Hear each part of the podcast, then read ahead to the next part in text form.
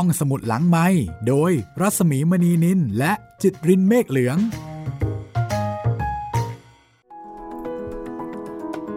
ตอนรับคุณผู้ฟังเข้าสู่ห้องสมุดหลังไม้เป็นครั้งที่ 17 ของหนังสือหลายชีวิตค่ะ บทประพันธ์ของหม่อมราชวงศ์คึกฤทธิ์ปราโมทสวัสดีคุณจิตริน สวัสดีครับพี่หมีครับ วันนี้มาถึงชีวิตเอ่อชีวิตที่ชีวิตที่ 10 ครับพี่ ทั้งหมดนี้จะมีอยู่ด้วยกัน 11 ชีวิตนะคะครับ เพราะฉะนั้นอันนี้ก็คือเป็นชีวิตรองสุดท้ายแล้วค่ะ ใช่แล้ว แล้วก็เป็นเรื่องของผู้หญิงคนหนึ่งที่ชื่อว่าทองโปรย ชีวิตที่ผ่านมา ทุกชีวิตก็มักจะมีแง่มุมความสุขความทุกข์ที่แตกต่างกันไป แล้วก็มีทั้งผู้หญิงมีทั้งผู้ชาย ใครที่ฟังมาถึงตอนนี้นะคะ ถ้าเกิดว่าคุณฟังแบบไล่เรียงมาเรื่อยๆ เนี่ย อยากจะให้ลองประมวลนะคะ ประมวลและประเมินว่าเอ๊ะจากชีวิตที่ผ่านมาที่เราติดตามฟังมานี้เนี่ยมีชีวิตไหนที่ฟังแล้วรู้สึกว่าประทับใจแล้วก็ติดอยู่ในใจทำให้คุณต้องครุ่นคิดทำให้คุณต้องคิดถึงชีวิตนั้นอยู่บ่อยๆ ลองนึกๆเอาไว้นะคะ ครับ เดี๋ยวเราจะมีกิจกรรมค่ะ ให้พูดคุยกันนะคะ ครับผมผ่านทางข้อความนี่แหละในยุคโควิดนะใช่จากการฟังหลายชีวิต ซึ่งมีอยู่ด้วยกันทั้งหมด 11 ชีวิต ว่าชีวิตไหนคุณประทับใจ แล้วก็ประทับใจในแง่มุมไหนยังไง เดี๋ยวเอาไว้รายละเอียดเนาะคุณจิตริน ครับ เดี๋ยวรอติดตามที่หน้าแฟนเพจ Facebook ไทย PBS Podcast ได้เลยนะครับ เร็วๆนี้ครับเร็วๆนี้ ตอนนี้นึกนึกเอาไว้ก่อนนะคะครับซึ่งแน่ใจมากเลยนะคะว่าจากการที่ได้ฟังไปเนี่ยจะต้องมีบางชีวิตที่รู้สึกว่าสะกิดใจแต่ละคน ใช่ แล้วก็อาจจะไม่เหมือนกันเนาะก็ลองทบทวนแล้วก็กลับไปฟังย้อนก็ได้ครับว่า เอ๊ะเราชอบชีวิตของใครเป็นพิเศษหรือเปล่า หรือว่าเกลียดชีวิตใครเป็นพิเศษ อ่า หรือว่าเห็นใจชีวิตไหนเป็นพิเศษก็ก็เก็บไว้ได้นะครับ จะใช้คำนี้ได้ไหมว่าเป็นที่สุดอ่าใช่ใช่ที่สุดของคุณนะคะ ไม่ได้จำกัดว่าจะต้องเป็นความรู้สึกแง่บวกชื่นชอบครับสงสารแต่ว่าอาจจะเป็นความรู้สึกที่ว่าโอ้โหแหมฟังชีวิตนี้นี่มันไอ้นี่นี่มันที่สุดจริง ๆ เลยใช่ฟังแล้วลืมไม่ลงนะคะ แล้วก็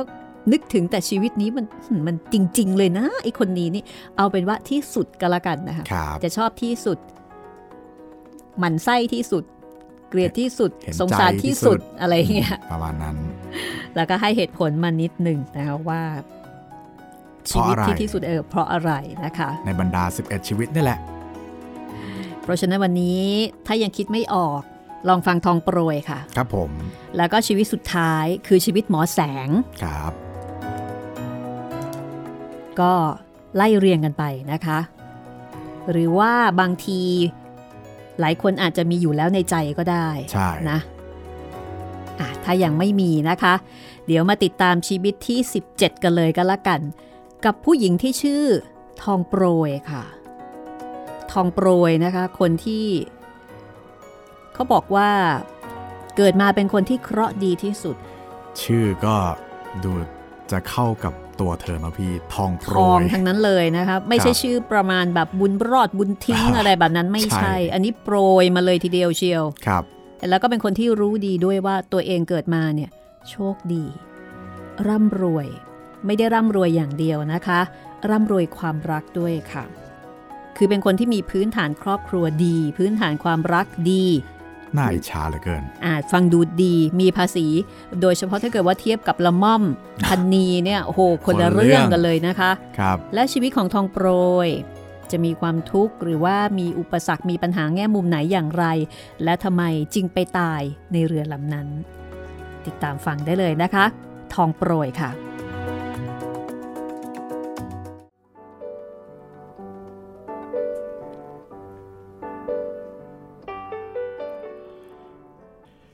ทองโปรยรู้ตัวดีว่า เกิดมาเป็นคนเคราะห์ดีที่สุด เพราะทองโปรยจำได้ว่าตั้งแต่เกิดมาเป็นตัว ยังไม่เคยมีทุกข์อันเกิดจากความขาดแคลน หรือความปรารถนาใด ๆ ที่มิได้เป็นไปตามประสงค์ ถึงแม้ว่าทองโปรยจะเป็นบุตรสาวคนเล็ก ในจำนวนบุตรหลายคนของบิดามารดา ที่ทำมาค้าขายอยู่แถวเจ้าเจ็ด แต่ทองโปรยก็ได้รับการเอาใจจากพ่อแม่และพี่ทุกๆคนตลอดมา ด้วยเหตุที่ทองโปรย เป็นน้องคนเล็กนั้นประการหนึ่ง ด้วยเหตุที่เมื่อยังเป็นเด็กเล็ก ทองโปรยเคยเจ็บมาก จนพ่อแม่นึกว่าจะตาย แต่กลับรอดมาได้นั้น อีกประการหนึ่ง และด้วยเหตุที่พ่อแม่เชื่อมั่นว่า ทองโปรยบุตรสาวคนเล็กนั้นนำลาบมาให้แก่ครอบครัว ตั้งแต่เกิดมา พ่อแม่ก็ทำมาค้าขึ้น จนมีชื่อว่าเป็นเศรษฐีในละแวกบ้านนั้นเป็นประการสุดท้าย ด้วยเหตุดังกล่าว ทองโปรย จึงเกิดมาในโลกที่มีแต่คนตามใจ ทุกอย่างที่ต้องการก็เป็นไปตามความประสงค์ เพราะพี่ทุกคน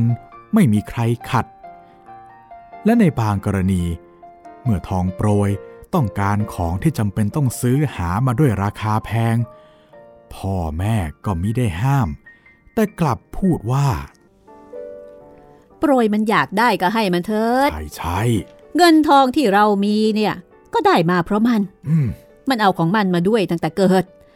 ถ้าจะทำบุญเอาไว้แต่ชาติก่อนอืมจะไปเสียดมเสียดายทำไม ใช่ ความต้องการของทองโปรยเมื่อยังเป็นเด็ก จึงไม่มีใครขัด ไม่ว่าจะเป็นของกินของเล่น ไม่ว่าจะเป็นเสื้อผ้า ของแต่งตัว ทุกอย่าง เพียงแต่ทองโปรยจะออกปาก ของนั้นก็จะมาถึงมือ เป็นกรรมสิทธิ์ของทองโปรยในไม่ช้า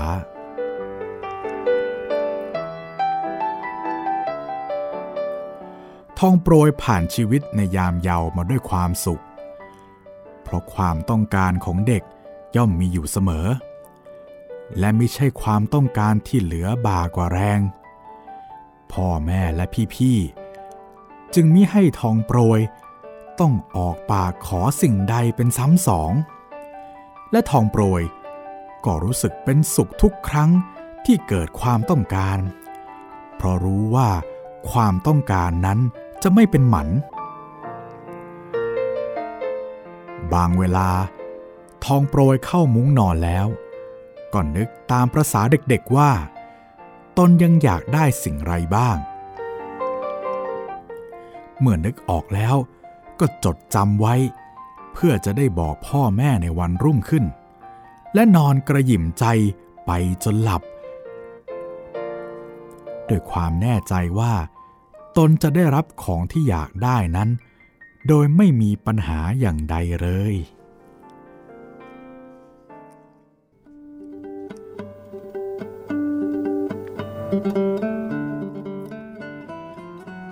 ถ้าหากทองโปรย สามารถจะเก็บตัวให้อยู่ในวัยเด็กไปได้ตลอดชีวิต หรือถ้าหากทองโปรย สามารถเก็บความต้องการของตน ไว้ให้อยู่ในลักษณะความต้องการของเด็กๆได้ตลอดไป บางทีทองโปรยก็จะไม่มีวันรู้จักทุกในชีวิต ทองโปรยเติบโตเป็นสาว ที่มีรูปร่างลักษณะงดงามไม่แพ้ใคร ในบริเวณบ้านใกล้เรือนเคียง พ่อแม่ทนุถนอมยิ่งกว่าสิ่งใด ๆ และเนื่องด้วยครอบครัวของทองโปรย มีฐานะมั่งคั่งยิ่งกว่าใคร ทองโปรยจึงไม่ได้ถูกดินฟ้าอากาศ หรือความจำเป็นที่จะต้องทำการงานตามธรรมชาติ ของเด็กสาววัยรุ่น ให้เปลี่ยนแปลงหรือลดน้อยลงไป ด้วยการประคบประงม ด้วยการเอาใจ และด้วยความหวงแหนของปิดามารดา ทองโปรยก็มีชื่อเสียงเลื่องลือไปไกลว่า เป็นคนงามคนหนึ่งที่น่าสนใจ นอกจากรูปสมบัติแล้ว ทองโปรยก็ยังได้ชื่อว่า ประกอบไปด้วยทรัพย์สมบัติ เป็นลูกสาวรักของเศรษฐี แต่เพียงสมบัติสองประการนี้ ทองโปรยก็น่าจะเป็นที่พึงปรารถนาของชายหนุ่มที่ยังโสดอีกเป็นอันมาก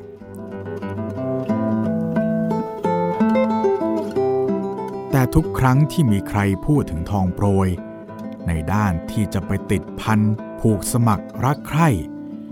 แล้วสู่ขอมาเป็นภรรยา ก็ต้องมีใครอีกคนหนึ่งพูดขึ้นมาด้วยว่า อย่างเราเราจะไปมีหน้าเลี้ยงดูเขาอย่างไงไหวพ่อแม่นางโปรยน่ะเขาไม่ได้เลี้ยงลูกเขาเหมือนคนอื่นนาเขาตามใจกันทุกอย่าง ตามใจกันมาตั้งแต่เด็กๆ ไม่เคยดุไม่เคยว่า อยากได้อะไรเขาก็หาให้ การงานเขาก็ไม่เคยทำฉันแต่จะหุงข้าวต้มแกงเขาก็ทำไม่เป็น เพราะบ้านเขาว่าเป็นเศรษฐี มีเงินจ้างคนเอาไว้ใช้ คนอย่างเราเราเนี่ย ถ้าจะมีเมียก็ต้องช่วยกันทำมาหากิน มีเมียไว้นั่งกินนอนกิน ต้องมานั่งคอยตามใจให้เหมือนพ่อเหมือนแม่เขาเฮ้ยก็เท่ากับไปหานายมาไว้ในบ้าน ใครจะไปเลี้ยงไหว พูดเช่นนี้ ย่อมจะทำให้เจ้าหนุ่มทั้งหลาย ที่ต้องการภรรยามาร่วมชีวิตและร่วมการงาน ท้อถอยไปตามกัน ฉะนั้น ถึงแม้ว่าทองโปรยจะแตกเนื้อสาวขึ้นมา ก็ไม่ปรากฏว่ามีใครสนใจ และไม่เคยมีผู้ใหญ่ที่บ้านไหนในละแวกนั้น หมายตาทองโปรย ไว้เพื่อจะสู่ขอให้แก่บุตรชายของตน เพราะเห็นว่าทองโปรยคุ้นเคยกับการเลี้ยงดูเอาใจที่เกินกว่าฐานะ เกินความเป็นอยู่ของตน แต่ทองโปรยมิได้เคยสนใจในเรื่องเหล่านั้น เพราะถึงแม้ว่า ความต้องการของทองโปรย จะได้เปลี่ยนไปตามวัย แต่ความต้องการในเรื่องความรัก และเรื่องคู่ครอง ก็ยังไม่ได้เกิดขึ้น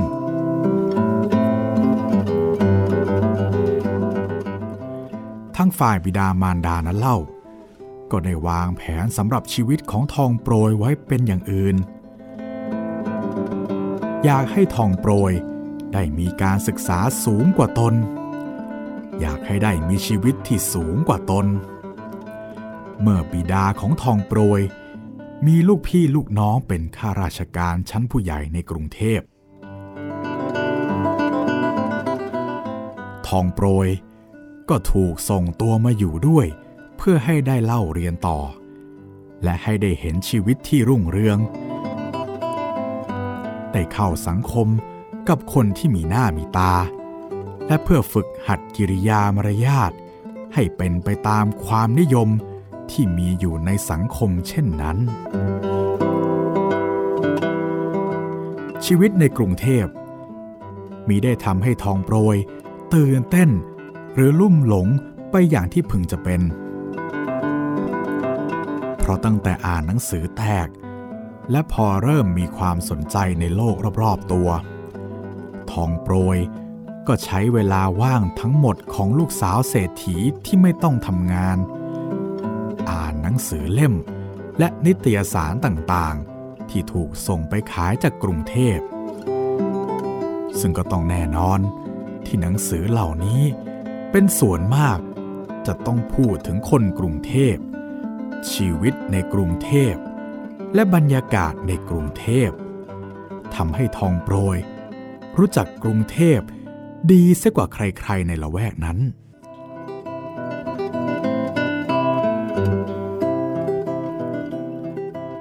ทองโปรยวาดภาพกรุงเทพ คนกรุงเทพ และบรรยากาศแห่งกรุงเทพไว้ในใจ และแม้เมื่อก่อนจะมากรุงเทพ ทองโปรยก็แต่งกายและปฏิบัติตนตามแบบสาวชาวกรุงเทพอยู่แล้ว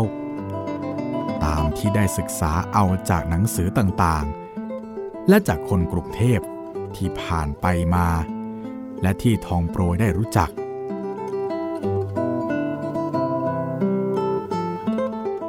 เมื่อมาอยู่ในกรุงเทพ ทองโปรยจึงเห็นกรุงเทพเป็นของธรรมดาที่สุด และบางครั้งก็รู้สึกผิดหวังอยู่บ้าง เพราะกรุงเทพตัวจริงนั้น ดูจะขาดความหรูหราโอ้อากว่ากรุงเทพที่ทองโปรยได้วาดภาพไว้ในใจ แต่ในข้อนี้ ทองโปรย ก็ไม่ได้เห็นสำคัญ เพราะไม่ว่าทองโปรยจะต้องการสิ่งใดในกรุงเทพ ไม่ว่าจะเป็นเสื้อผ้าเครื่องสำอาง ตลอดจนเงินสำหรับใช้สอย เที่ยวเตร เพียงแต่จะหยิบกระดาษเขียนจดหมายส่งไปทางบ้าน พ่อแม่ก็จะรีบหาเงิน ส่งมาให้ในเที่ยวเมนามิได้เคยให้ทองโปรยต้องเตือนเลย ด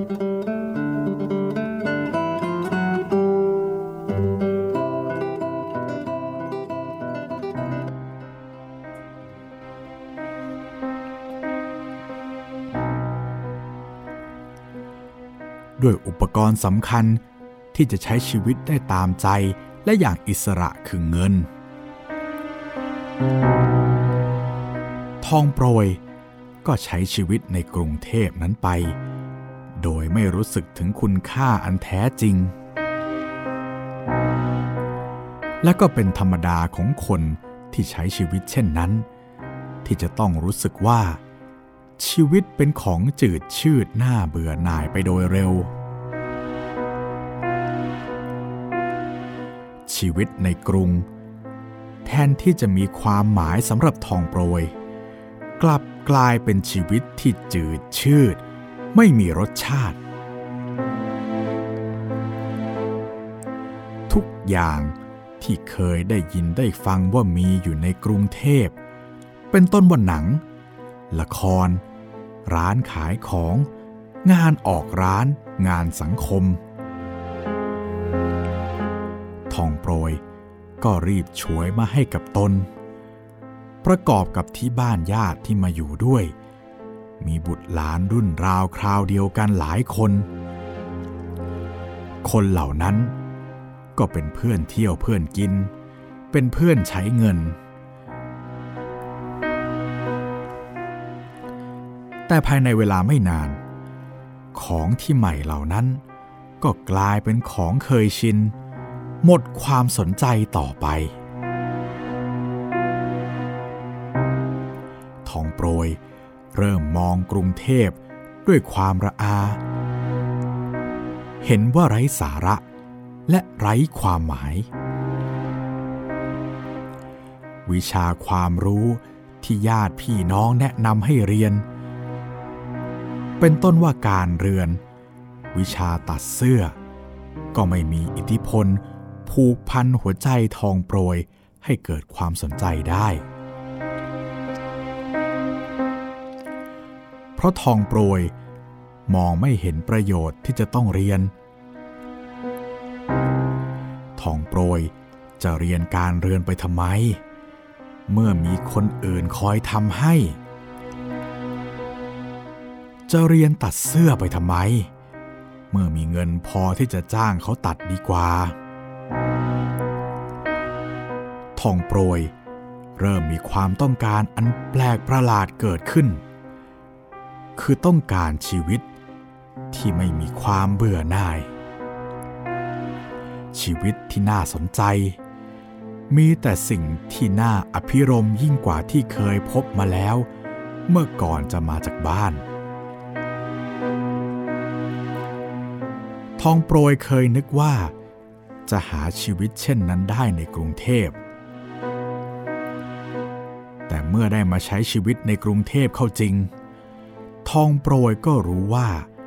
หาได้เป็นดังที่ตนได้ตั้งใจไว้ไม่ เพราะชีวิตในกรุงเทพหรือชีวิตที่บ้าน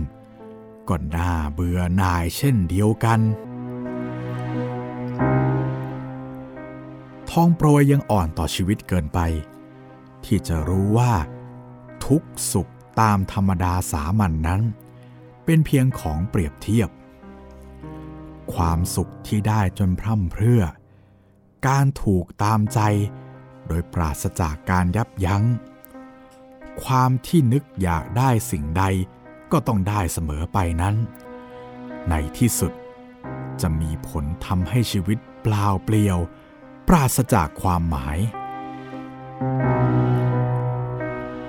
ความหวังต่างๆของผู้ที่ขาดแคลนหรืออาภัพนั้น ยังมีวันที่จะกลายเป็นจริงขึ้นมาได้ แต่ความเบื่อหน่ายของผู้ที่บริบูรณ์นั้น ยากที่จะแก้ให้หายไป ทองโปรยหมดปัญญาที่จะทำอะไรในกรุงเทพได้อีกต่อไป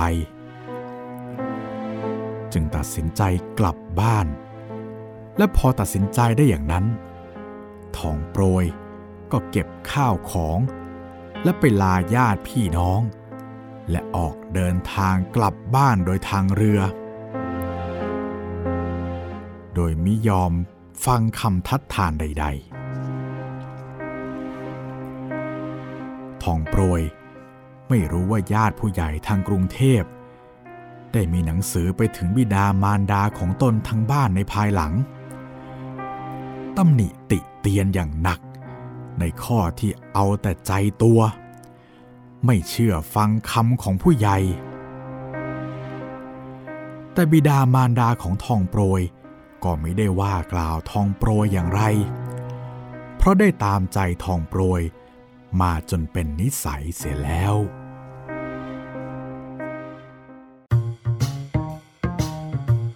ห้องสมุดหลังไม้โดยรัสมีมณีนินและจิตรินเมฆเหลือง แหมเป็นชีวิตที่น่าเห็นใจเหลือเกินนะคะ จนอยากจะไปเป็นแทนเลยค่ะ เป็นทุกข์ที่เกิดจากความมีมากเกินไป จนหน้าเบื่อหน่ายอยากเป็นอย่างนั้นบ้างเหลือเกินนะคะ พวกเรานี่มัน มีไม่ไม่เคยพอนะพี่ผมพเราสำหรับพวกเรา อันนี้กว่าจะมีอะไรได้แต่ละอย่างนี่ต้องคิดแล้วคิดอีกเอ๊ะถ้าซื้ออันนี้เดี๋ยวจะไม่มีตังค์ซื้ออันนั้นนะใช่ครับเดี๋ยวเราจะต้องอดอันนั้นไว้ก่อนแล้วไปซื้ออันโน้น แต่ทองโปรยนี่โหอยากจะได้อะไรนี่ก็ได้มาหมดเลยนะคะทองให้ได้ทองครับพ่อแม่ก็หามาประเคนให้ใช่และที่สำคัญค่ะ พ่อแม่ยังมีความรู้สึกว่านางเนี่ยเป็นคนที่นำโชคนำลาบมาให้กับครอบครัวจะให้ไปก็ไม่เป็นไรหรอก ก็จริง ๆ นะ มีเด็กจำนวนหนึ่ง ซึ่งเกิดมาพร้อมกับความเชื่อของครอบครัวครับ เด็กบางคนที่โชคดี พอเกิดมาเนี่ยมันอาจจะเป็นจังหวะที่ดี ครอบครัวเจริญรุ่งเรืองคือฐานะดีขึ้นครับ เด็กพวกนี้เนี่ยก็จะถูกมองว่าเกิดมาพร้อมกับโชคลาภเกิดมาแล้วก็นำโชค พ่อแม่สบายคือเป็นมงคลครับ แต่ก็มีเด็กอีกจำพวกหนึ่ง พวกนี้ต้องบอกว่าโชคร้ายนะคะ คือถ้าพูดภาษา หยาบหยาบนิดนึงก็ต้องบอกว่าสวยจริง ๆ เลยฉันที่เกิดมาในช่วงนี้ คืออาจจะเป็นจังหวะที่ครอบครัวเนี่ยตกต่ำพอดีอ่าตกต่ำสวดเซ หรือมีปัญหาทางเศรษฐกิจมันพอดีกันครับ แล้วบางทีมนุษย์เรา พอเกิดอะไรที่ไม่ดีขึ้นมาสักอย่างเกิดความล้มเหลวอะไรบางอย่างเนี่ย มันก็ต้องหาสิ่งบางอย่างที่แบบโทษไว้ก่อนหาอะไรสักอย่างหนึ่งเพื่อที่เราจะรู้สึกปลอดภัยว่ามันไม่ใช่ความผิดของเรา เพราะว่าไอ้นี่แหละ หรือว่าสิ่งนี้แหละ เกิดมาเราก็จนเลยครับ มันเลย เพราะฉะนั้นเด็กจำนวนนี้นะคะ มีอยู่จริงนะคะ ในหลายวัฒนธรรม และเด็กพวกนี้น่าเห็นใจครับคือเกิดมาก็ฉันยังไม่ได้ทำอะไรเลย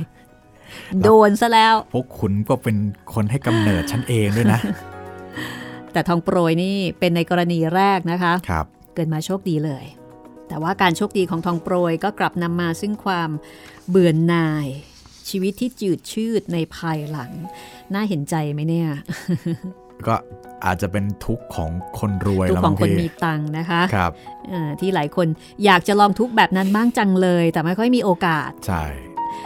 เดี๋ยวฟังให้จบก่อนค่ะ ว่าชีวิตของทองโปรยหลังจากนี้นะคะ ที่เธอมองว่า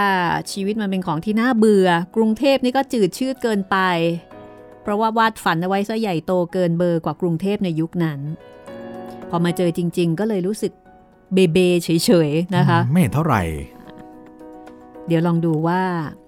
ในชีวิตอันจืดชืดในความรู้สึกของทองโปรยเนี่ยจะมีอะไรที่มันจะมาเป็นสีสันบ้าง นี่เป็นชีวิตรองสุดท้ายนะคะ ครับ ชีวิตที่ 10 ค่ะ โดนใจหรือเปล่านะคะ ใครที่เป็นลูกเศรษฐีนี่ฟังแล้วอาจจะโดนใจก็ได้นะ ฟังแล้วอาจจะอิน โอ้ นี่มันชีวิตฉันเลย อะไรแบบนั้น ติดตามห้องสมุดหลังไม้ได้ หลากหลายช่องทางนะครับ ทั้งทางเว็บไซต์แล้วก็แอปพลิเคชัน ของไทย PBS Podcast ครับ แล้วก็รวมทั้งทางแอปพลิเคชันอื่น ๆ นะครับ ทั้งทาง Spotify YouTube Podbean แล้วก็ทาง Google Podcast นะครับ คุณอลงกรค่ะคุณอลงกรบอกว่า ขอบคุณมาก ๆ ครับ ที่ทำให้ผมเสมือนได้อ่านหนังสือเพิ่ม เพราะปัจจุบันสายตาไม่ค่อยดีอืมอ่านหนังสือสักพัก พอละจากหนังสือภาพต่างๆ ข้างหน้าก็ไม่ชัดเจน จึงทำให้ไม่ค่อยได้อ่านหนังสืออีก ก็เลยอ่านหนังสือจากห้องสมุดหลังไม้แทนนะคะ ยินดีค่ะ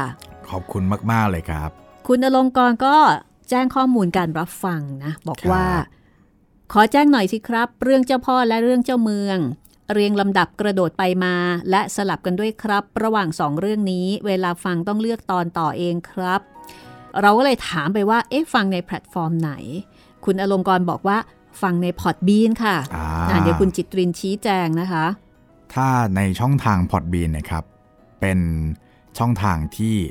ทาง Podbean เนะครับได้ดึงรายการของไทย PBS Podcast นะครับ ขึ้นไปอยู่ในแพลตฟอร์มของเขา แต่ว่า ทางไทย PBS Podcast นะครับ ได้สิทธิ์ว่าเป็นเจ้าของของช่อง ได้สิทธิ์ว่าเป็นเจ้าของรายการ แต่ว่าไม่มีสิทธิ์ที่จะสามารถไปกำหนดหรือว่าอัปโหลดอะไรรายการอะไรขึ้นไปในช่องทางของ Podbean ได้เลย เพราะฉะนั้นเวลาที่มันเรียงคลิปไม่ตรงหรือว่าตอนสลับกันอะไรอย่างเงี้ยครับ เราไม่สามารถจะยุ่งได้ในในช่องทาง Podbean นะครับ ก็สำหรับสำหรับคุณผู้ฟังที่มีปัญหา แบบเดียวกันก็แนะนำให้ฟังทางแพลตฟอร์มอื่นนะครับ ที่เรียงเป็น playlist ให้แล้วก็จะมีทาง YouTube นะครับคือทุกเรื่องจะเป็น playlist ให้แล้ว แล้วก็ทางเว็บไซต์นี่ก็จะมีบางเรื่องครับ ก็อย่างเช่น เรื่องใหม่ๆนี่ก็จะมีครบทุกเรื่องทั้งไผ่แดง หลายชีวิต หรือว่าย้อนไปอีกหน่อยก็จะมีรวมเรื่องผีของเหมเวชกรอะไรพวกนี้ครับ ก็จะทยอยทยอยทำ playlist ไปให้ แล้วก็คิดว่าเร็วๆนี้ทางเว็บไซต์ไทย PBS Podcast แล้วก็ทางแอปพลิเคชันนะครับกำลังจะปรับรูปแบบการรับฟังของห้องสมุดหลังไม้ให้ง่ายมากขึ้นครับ ก็เดี๋ยวไว้มีอัปเดตอะไรเพิ่มเติมเดี๋ยวผมจะมาแจ้งให้ฟังอีกรอบนึงนะครับ ก็สามารถติดตามกิจกรรมแล้วก็ข่าวสารความเคลื่อนไหวได้ทางแฟนเพจ Facebook ไทย PBS Podcast นะครับ คุณนลงกรณ์มีปัญหาเพิ่มเติมนะคะ คือหลังจากที่แจ้งเกี่ยวกับเรื่องของพอร์ตบีนไปแล้วเนี่ย ก็แจ้งให้คุณอลงกรณ์อ่าฟังผ่าน YouTube นะคะ อย่างที่คุณจิตรินบอกว่าเรามีการเรียงเป็น playlist เอาไว้ให้ ครับ จริง ๆ แล้ว YouTube ก็ถือเป็นอีกหนึ่งช่องทางที่สะดวกมาก ในกรณีที่มีเรื่อง ซึ่งคุณต้องการฟัง เพราะว่าใน YouTube อาจจะไม่ได้มีทุกเรื่องใช่ในเว็บไซต์ของเรา แต่ว่าใน YouTube เนี่ยถ้าเกิดว่าเราใช้อ่าอย่างคนที่ใช้ YouTube Premium เนี่ยปิดครับหน้าจอใช่ก็สามารถที่จะติดตามฟังต่อได้ใช่แล้วนะคะ แต่ทั้งนี้ทั้งนั้นค่ะ คุณอลงกรณ์เนี่ยแจ้งเกี่ยวกับเรื่องของการใช้แอปพลิเคชันของไทย PBS บอกว่าเวลาโหลดรายการค่อนข้างจะช้า ครับ แล้วก็มันมีเด้งนะคะ ผม search เจ้าพ่อก็จะแสดงเจ้าพ่อตอนที่ 12 ผมก็เลื่อนหาตอนที่ 4 ตอนต่างๆ ดูจะไม่เรียงตามลำดับ เลื่อนลงดู list รายการอ๋อลำดับวันที่ซ้ำๆกันไม่ยอมเปลี่ยนไปครับอ่าพอจะเข้าใจนะครับ ถ้าใช้การ search อะครับ มันจะไม่เรียงตอนมาให้ แต่ว่าจะขึ้น ตอนที่อัปโหลดอันแรกหรืออันสุดท้ายขึ้นมาก่อนอะไรอย่างเงี้ยครับพี่ อย่างเช่นว่าสมมุติเราอัปโหลดเจ้าเจ้าพ่อเจ้าเมืองเนะครับมันเป็นอาตอนของห้องสมุดหลังไม้ที่เคยทำมาก่อนที่จะมีกลับมาออกอากาศใช่ไหมครับพี่ค่ะทีเนี้ยพอเราเอากลับมาอัปโหลดใหม่เนี่ย ตอนมันเรียง 1 2 3 4 แต่ว่าเวลาการอัปโหลดนะครับอาจจะไม่ตรงกัน มันก็เลยอาจจะตอนสุดท้ายขึ้นมาก่อน แล้วก็ ตอนที่ 10 มาอยู่อันที่ 2 อะไรเงี้ยถ้าเป็นการเซิร์ชนะครับ แต่ว่าถ้าไล่เรียงดูตามคอลัมน์ของรายการห้องสมุดหลังใหม่นะครับ ก็จะตรง แล้วก็ตรงจุดนี้แหละครับ ก็เลยกำลังทีมงานกำลังคุยกันอยู่ว่า ในอนาคตอันใกล้นะครับ ก็จะเรียงให้เป็นเล่มๆไปเลยอย่างเช่น เจ้าพ่อคลิกเข้าไปก็จะเป็นเจ้าพ่อเรียงกันมาเลย ไม่ต้องเป็น playlist แล้วกำลังปรับให้เป็นรูปแบบนี้อยู่ครับไว้ ถ้ามีอะไรเปลี่ยนแปลงก็เดี๋ยวจะแจ้งให้ทราบนะครับ ขอบคุณคุณอลงกรณ์นะคะ แล้วก็ครับผมขอบคุณหลายๆท่านที่แจ้งผลการรับฟัง แล้วก็แจ้งข้อขัดข้องทางการรับฟังมาด้วยครับสิ่งต่างๆ เหล่านี้ค่ะ ก็จะทำให้ทีมงานหลังบ้านเนี่ยนำไปพัฒนานะคะ เพื่อที่ให้การใช้บริการห้องสมุดหลังใหม่สะดวกมากยิ่งขึ้น เพราะฉะนั้นหลาย ๆ ท่านที่ฟังอยู่ แล้วถ้าเกิดว่าเจอเจอปัญหาแจ้งมาได้เลยนะคะ ครับผม แล้วก็บอกมานิดนึงว่าโทรศัพท์ที่ใช้เนี่ยเป็นระบบอะไร ครับ Android หรือว่า iOS ทั้งนี้ทั้งนั้นไม่ได้หมายความว่าจะฟังได้เฉพาะบางระบบนะคะใช่แต่ว่าเราต้องการทราบว่าเอ๊ะระบบไหนมันมีปัญหายังไงมากกว่าการจะได้จริง ๆ คือต้องการที่จะให้ฟังได้ทุกระบบใช่ครับไม่ว่าจะใช้ระบบไหนจะถูกจะแพงยังไงนะคะ หรือว่าถ้าฟังจากคอมพิวเตอร์ ฟังจาก macbook มีปัญหาก็แจ้งมาได้นะครับ ไม่จำเป็นต้องเป็นโทรศัพท์อ่ามืมือถืออย่างเดียว ก็บอกข้อมูลเรามาให้มากที่สุดค่ะ เพื่อครับผมที่ทีมงานหลังบ้านจะได้เอาไปพัฒนาคุณภาพของเทคนิคให้ดียิ่งยิ่งขึ้นครับขอบคุณมาก ๆ เลยค่ะ ไปกันต่อเลยนะคะ กับชีวิตของทองโปรยค่ะ เอาล่ะเดี๋ยวเธอจะมีความรักแล้ว ลองไปฟังดูนะคะว่าผู้ชายในชีวิตของทองโปรย จะนำมาซึ่งความสุขสดชื่นรื่นรมสมหวัง ไม่จืดชืดอย่างที่ทองโปรยต้องการหรือเปล่า กับชีวิตที่ 10 นะคะทองโปรยจากหลายชีวิตหม่อมราชวงศ์คือกริชปราโมทค่ะ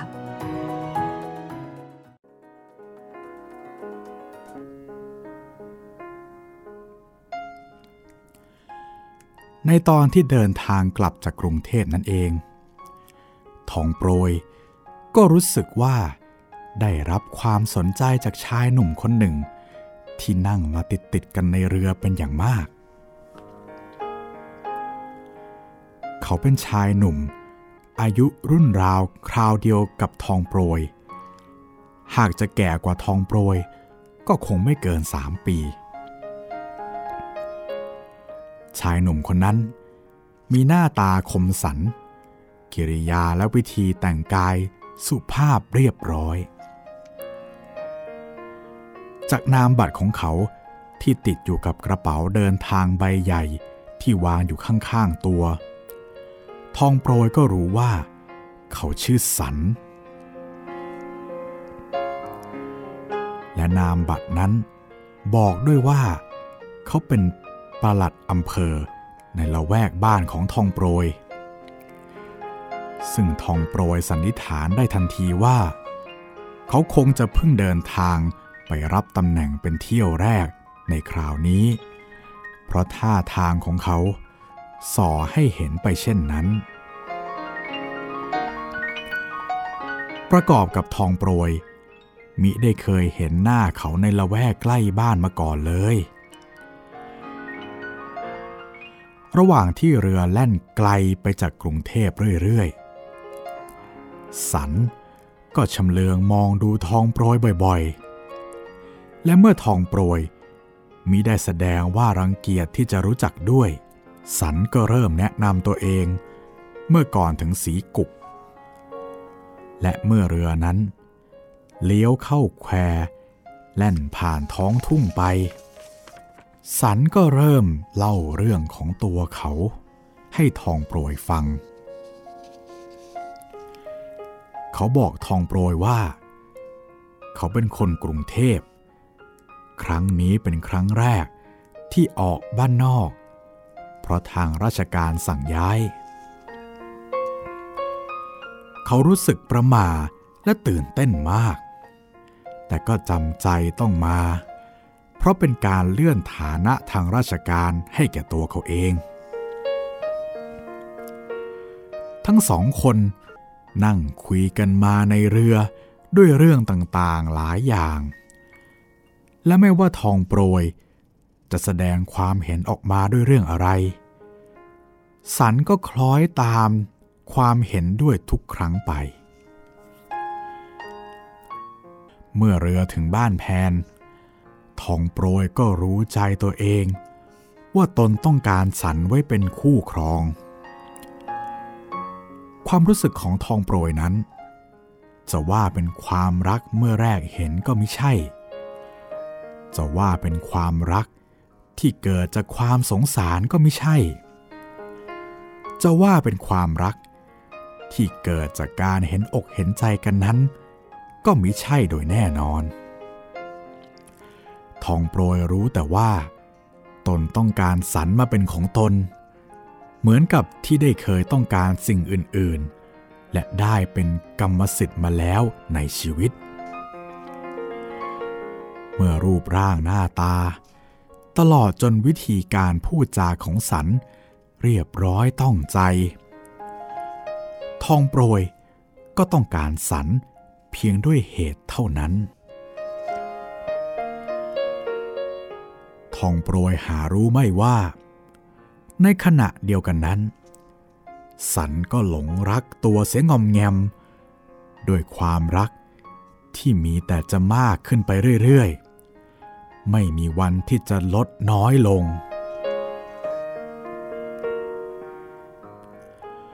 เมื่อความต้องการของทองโปรย เป็นอยู่อย่างนี้ และเมื่อสันก็หลงรักทองโปรยแต่เมื่อแรกพบ ก็เป็นธรรมดาอยู่เอง ที่สันจะต้องไปมาหาสู่บ่อยๆ และในระยะเวลาเจ็ดเดือนต่อมา พ่อแม่ของทองโปรย ผู้ซึ่งไม่เคยขัดใจลูกสาว ก็จัดการแต่งงานให้ยังออกหน้าออกตา ปลูกเรือนอย่างทันสมัยให้ลูกสาวอยู่กับสามีที่ใกล้ๆบ้าน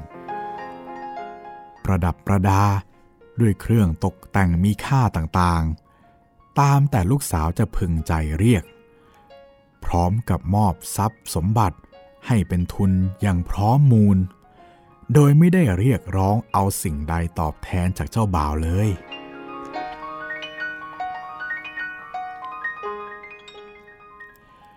ขวบปีแรกแห่งการสมรส ทองโปรยรู้สึกตัวว่า มีความสุขเสียนี่กระไร ชีวิตที่เคยขาดวัตถุแห่งความสนใจ และความปรารถนานั้น เปลี่ยนเป็นชีวิตที่บริบูรณ์ มีสันผู้เป็นสามีเป็นวัตถุนั้นๆ ทองโปรยไม่ได้ต้องการอะไรอีกนอกจากสัน และสันก็มอบตัวให้แก่ทองโปรยโดยสิ้นเชิง ถ้าหากพ่อแม่เคยตามใจทองโปรยมาจนเรื่องชื่อ สัน ก็ตามใจภรรยาของเขายิ่งไปกว่านั้น อีกหลายสิบหลายร้อยเท่า ไม่มีสิ่งใดที่ทองโปรยต้องการแล้ว เขาจะไม่หามาให้ ไม่มีความประสงค์ใดของทองโปรย ที่เขาจะไม่ปฏิบัติตาม แม้แต่กิจการเล็กๆ น้อยๆ ภายในบ้าน ซึ่งที่ถูก ทองโปรยควรจะเป็นผู้ทำให้แก่เขา เขากลับเป็นผู้ทำให้แก่ทองโปรยเสียทุกอย่างไป เหมือนกับว่าเขาเป็นคนใช้อีกคนหนึ่ง ในจำนวนคนใช้อีกสองคน ที่ทองโปรยจ้างไว้ปรนิบัติตน คนทั้งปวง เมื่อได้เห็นชีวิตสมรสของทองโปรย ก็ได้แต่พากันพูดว่าทองโปรยนั้น มีโชคชีวิตอันเลิศ และทองโปรยก็คิดเช่นนั้น จนอีกปีหนึ่งต่อมา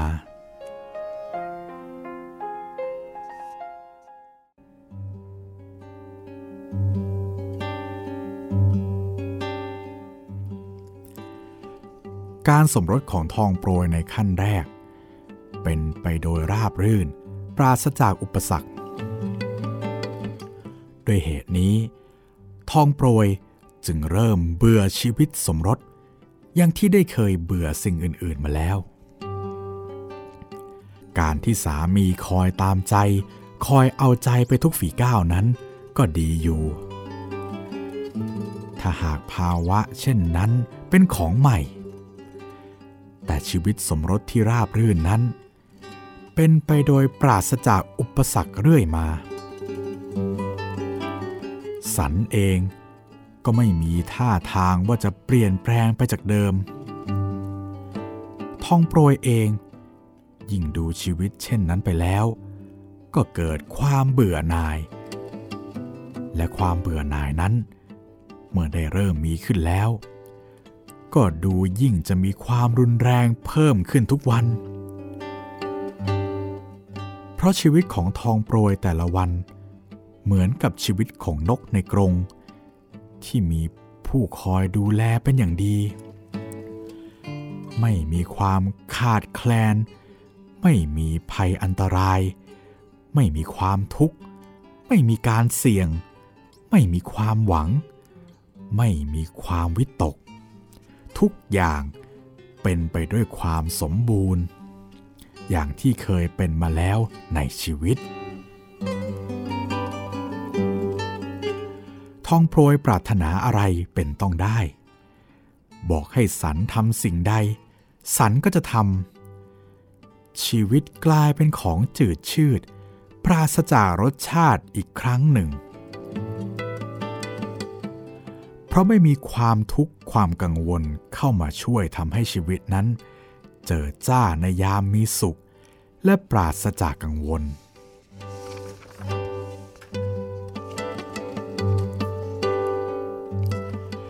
ทองโปรย มักจะใช้เวลาส่วนมาก นั่งอยู่หน้าเรือน ทอดสายตาไปตามลำน้ำดูเรือแพขึ้นล่อง ผัวเมียบางคู่ ยากจนพายเรือผ่านมา ด้วยใบหน้าที่เกรียมคล้ำไปด้วยแดด เสื้อผ้าของเขาขาดปุปะ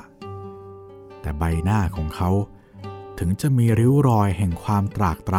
ำก็ยังมีแววแห่งความสุข ที่ทองโปรย มองเห็นได้ แต่ไม่รู้ว่าจะไปหาได้ที่ไหน บางทีผัวเมียที่ใช้ชีวิตอยู่ในเรือบรรทุกสินค้า มาจอดนอนอยู่ริมตลิ่งใกล้ ๆ บ้าน บางครั้ง ทองโปรยได้ยินเสียงเขาทะเลาะทุบตีกัน ทำให้ทองโปรยคิดได้ว่า การขัดใจกัน การผิดใจกัน ระหว่างคนรักเป็นครั้งคราวนั้น เหมือนเครื่องเทศ หรือเครื่องแกงอันฉุนเฉียวที่ปรุงชีวิตให้หายปราแต่ทองโปรยก็ไม่ได้เคยปรุงชีวิตของตนเช่นนั้นได้ เพราะถึงแม้ทองโปรยจะทำจริตมารยา หาเหตุทะเลาะกับสามีสักปานใด สันผู้สามีก็มิได้เคยถือสาหาเรื่อง กลับเป็นฝ่ายงอนง้อคืนดีด้วยก่อนเสมอ จนบางครั้ง ทองโปรยต้องร้องไห้อย่างขมขื่นด้วยความเหงาและความชืดแห่งชีวิตของตน สันเป็นคนมีเพื่อนฝูงรุ่นราวคราวเดียวกันอยู่บ้าง ส่วนมากก็เป็นเพื่อนนักเรียน หรือนักศึกษาร่วมสำนักกันมาแต่ก่อน เพื่อนของสันทุกคนเป็นหนุ่มวัยชะกัน ส่วนมากก็ยังไม่มีครอบครัว เวลาเพื่อนคนใดผ่านมาทางนั้น ก็มักจะแวะมาค้างที่บ้าน เป็นเหตุให้ทองโปรย ได้รู้จักสนิทสนมไปด้วย และเมื่อทองโปรยมีรูปโฉมงดงาม ก็เป็นธรรมดาที่คนหนุ่มบางคน อดจะมองดูด้วยความสนใจไม่ได้ กับเพื่อนของสันบางคนที่มาค้างนานวัน ทองโปรยก็ทอดสนิทจนผิดปกติ เพื่อทำให้ชีวิตมีการเปลี่ยนแปลงน่าสนใจขึ้น แต่แทนที่สันจะหึงหวงหรือกีดกัน สันกับทำเป็นไม่รู้ไม่เห็น บางครั้งก็ทำทีเหมือนกับ จะเป็นใจให้ทองโปรย ได้คบหากับชายอื่น ความใจดีของสันนั้น ยิ่งนานเข้า ยิ่งทำให้ทองโปรยเครียดแค้นทำให้เห็นสามีของตน หมดความสำคัญ เหมือนกับสิ่งประดับบ้านที่เก่าแก่ล้าสมัย ควรที่จะรุไปไว้ที่อื่น แต่เมื่อสันมิใช่สัพพาพัสดุ แต่เป็นคนและได้ชื่อว่าเป็นสามี ทองโปรยก็ต้องอดทนอยู่ไป โดยปราศจากความหมายใด ๆ ทั้งสิ้น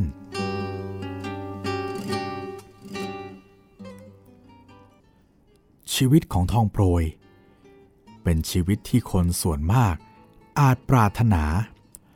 เพราะทุกอย่างเป็นไปตามความประสงค์ของผู้ครองชีวิต ชีวิตที่ไม่เคยมีทุกข์ ไม่เคยมีความปรารถนาเร่าร้อนใด ๆ และต้องเป็นชีวิตที่ปราศจากความหมายไร้สาระ เพราะความที่อยากได้อะไรก็ได้ ทุกอย่างนั่นเอง ทองโปรย เริ่มต้องการสิ่งที่ไม่น่าจะเป็นไปได้ คือต้องการให้สันขัดใจตน เอาเปรียบตน อย่างที่ได้เคยอ่านในหนังสือนวนิยายต่างๆ ว่าผู้ชายบางคนเป็นเช่นนั้น แต่สันก็ไม่ทำเพราะเป็นการฝืนต่อนนิสัยที่ได้เคยตามใจทองโปรยมาเสียแล้วแต่แรก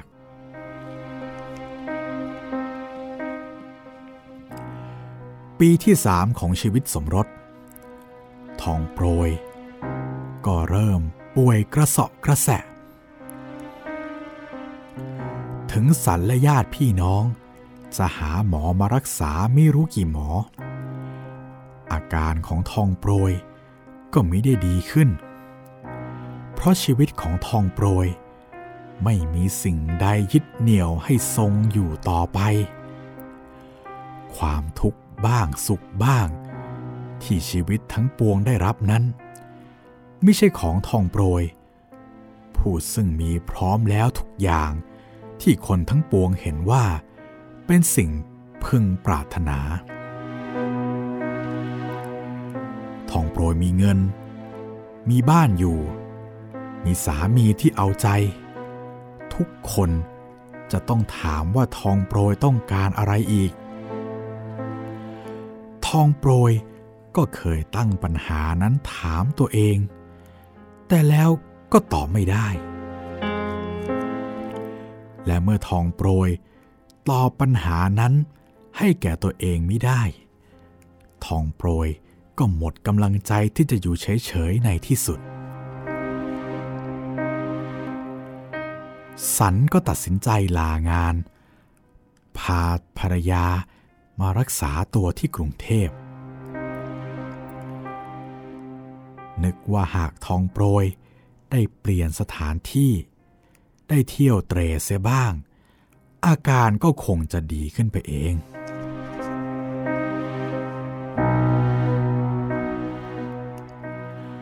ทองโปรยนั่งนิ่ง ๆ มาในเรือกับสัน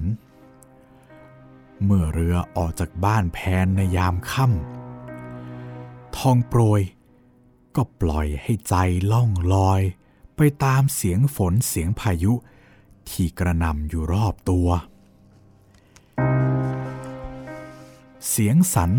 พูดอะไรเบาๆอยู่ข้างๆ แต่ทองโปรยก็ไม่ได้สนใจ เพราะสันคงจะถามว่าต้องการอะไรบ้าง เพื่อจะได้จัดหามาให้อย่างเคย และท่องโปรย ก็เบื่อเสียแล้วทุกอย่าง ไม่ต้องการอะไรอีก ท่องโปรยจะมีชีวิตที่ว่างเปล่าต่อไปอีก กี่สิบปี ก็ไม่มีใครคาดคะเนได้ ถ้าหากเรือลำนั้นไม่ได้ล่มลง ทองโปรยกำลังนั่งเมอ มองไปข้างหน้า เหมือนกับคนครึ่งหลับครึ่งตื่น เมื่อเรือนั้น เอียงคว่ำและเมื่อตัวทองโปรย กระทบผิวน้ำ โดยที่สันถูกความแรงเวี่ยงกระเด็นไปอีกทางหนึ่ง ทองโปรยก็ปล่อยให้ตัว จมดิ่งหายไป โดยไม่ได้กระดิกเคลื่อนไหว เพื่อช่วยชีวิตตัวเองไว้แม้แต่น้อย เมื่อสันได้เห็นหน้าเมียของตน ที่ปราศจากชีวิตในยามเช้าตรู่วันรุ่งขึ้น เมื่อชาวบ้านได้ช่วยกันงมศพของทองโปรยขึ้นมาจากท้องเรือ เขาก็สังเกตเห็นว่า ทองโปรย หลับตายิ้มน้อยๆ เหมือนกับที่ทองโปรยมักจะทำทุกครั้ง เมื่อเขาหาสิ่งที่ทองโปรยต้องการมาได้ หรือทำอะไรให้ถูกกับความประสงค์ของทองโปรย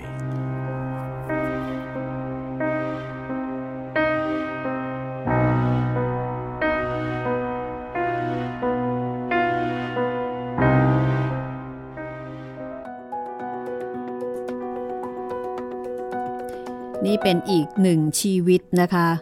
ที่จะว่าไปก็มีความทุกข์ละค่ะ แต่ว่าเป็นความทุกข์ที่หลายคนคงไม่เข้าใจนะคะครับ ยกเว้นคนที่อาจจะอยู่ในสภาวะเดียวกับทองโปรยก็คือ มีจนเบื่อ รวยจนเซ็งนะคะ ไม่รู้จะทำอะไร ไม่แน่ใจนะคะว่าชีวิตนี้โดนใจใครบ้างหรือเปล่าครับมีใครอินกับชีวิตนี้เป็นพิเศษไหมว่านี่แหละ เรื่องของฉันเลย โอ้แต่ถ้าทองโปรยเกิดในยุคนี้ผมว่าอาจจะไม่คิดอย่างนั้นนะครับ เพราะว่ายุคนี้สิ่งเร้ามันเยอะเหลือเกิน ถ้าเกิดในยุคนี้เนี่ยก็อาจจะเซลฟี่ทั้งวันก็ได้นะใช่เล่นโซเชียลอาจจะอัพรูป อัพไอจีครับใช่ไหมช้อปปิ้งออนไลอาจน์จะไปเที่ยวต่างประเทศอะไรอย่างนี้ก็มีโอกาสคือมีวิธีการที่จะใช้เงินเยใช่อะใช่อีตาสันนี่ก็คงจะลำบากหน่อยนะคะ ครับ ก็ เกือบจบแล้วค่ะครับตอนหน้าจะเป็นชีวิตสุดท้ายชีวิตที่ครับ11ชีวิตของหมอแสงค่ะ จะเป็นเรื่องของหมอบ้าง จบด้วยหมอนะพี่ค่ะ แต่ว่าเป็นหมอแผนไทยนะคะครับ เรื่องราวจะเป็นอย่างไรก็ติดตามกันได้ ตอนต่อไป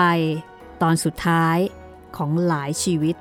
บทประพันธ์ที่ทรงคุณค่าของหม่อมราชวงศ์คือกริชปราโมทจากการนำเสนอของห้องสมุดหลังใหม่ แต่วันนี้ หมดเวลาแล้วค่ะ เราสองคนลาไปก่อนนะคะ สวัสดีครับ สวัสดีค่ะ ห้องสมุดหลังไม้โดยรัศมีมณีนินและจิตรินเมฆเหลือง